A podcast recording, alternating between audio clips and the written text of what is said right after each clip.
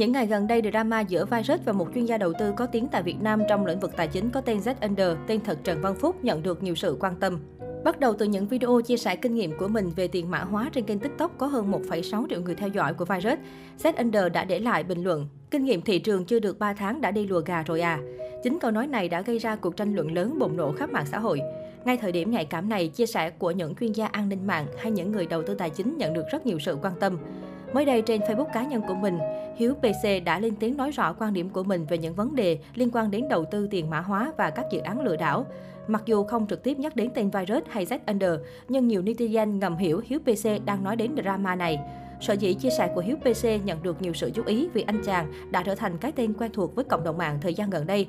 Tôi trở về Việt Nam chưa lâu nhưng anh đã và đang góp sức mình vào hệ thống an ninh mạng bằng trang web chống lừa đảo. Đồng thời anh cũng đang làm việc tại Trung tâm Giám sát An toàn Không gian mạng quốc gia NCSC, trở thành một chuyên gia an ninh mạng với nhiều chia sẻ nhận được sự quan tâm. Trong bài viết của mình, Hiếu PC chia sẻ anh biết gần đây có rất nhiều vụ lợi dụng blockchain để lùa gà. Anh cũng cảnh báo mọi nhà đầu tư không nên vì lợi ích trước mắt mà chạy theo hoặc bị danh tiếng của người nào đó quảng bá về nó mà đầu tư. Hiếu PC cũng nhấn mạnh nhắc lại về vấn đề luật pháp và quy định hiện hành của Việt Nam và trên thế giới không bảo vệ nhà đầu tư trong thị trường này. Do đó, các nhà đầu tư vào tiền mã hóa phải cực kỳ thận trọng. Anh chàng cũng cho biết những quan điểm của mình là trung lập nhằm cảnh báo người dùng chứ không khẳng định bất cứ dự án nào là lừa đảo hay không.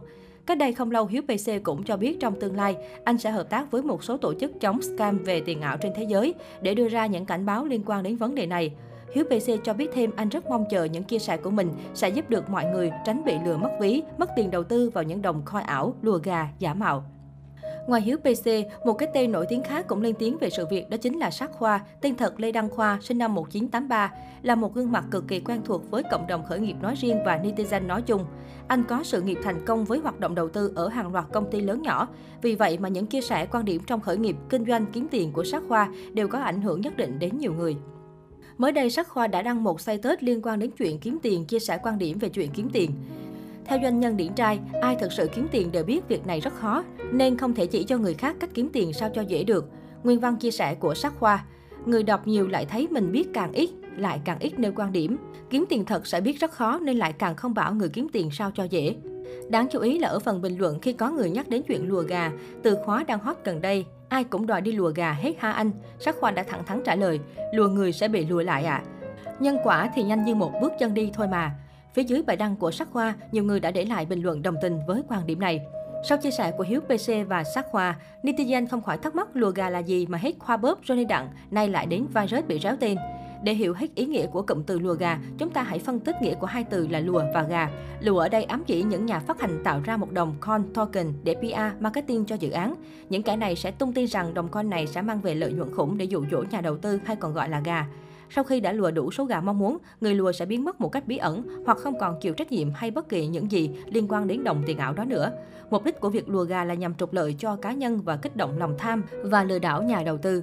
Để thu hút các nhà đầu tư bơm tiền, những kẻ lừa đảo sẽ thường xuyên khoe tài khoản ngân hàng với số dư khủng cùng thông tin kiếm được số tiền này nhờ đầu tư vào coin token nào đó. Những kẻ này cũng đồng thời hứa hẹn sẽ giúp các nhà đầu tư khác kiếm được số tiền khủng thông qua đầu tư vào dự án. Cao tay hơn, những kẻ này sẽ xây dựng mạng lưới với hàng loạt các nhà đầu tư được xây dựng cho một hình ảnh giàu có. Những người này có nhiệm vụ gọi mời những người muốn đầu tư ít nhưng sinh lời nhiều. Nói tóm lại, dù có vô vàng thủ đoạn khác nhau, nhưng cốt yếu những chiêu lùa gà vẫn đánh vào lòng tham của con người.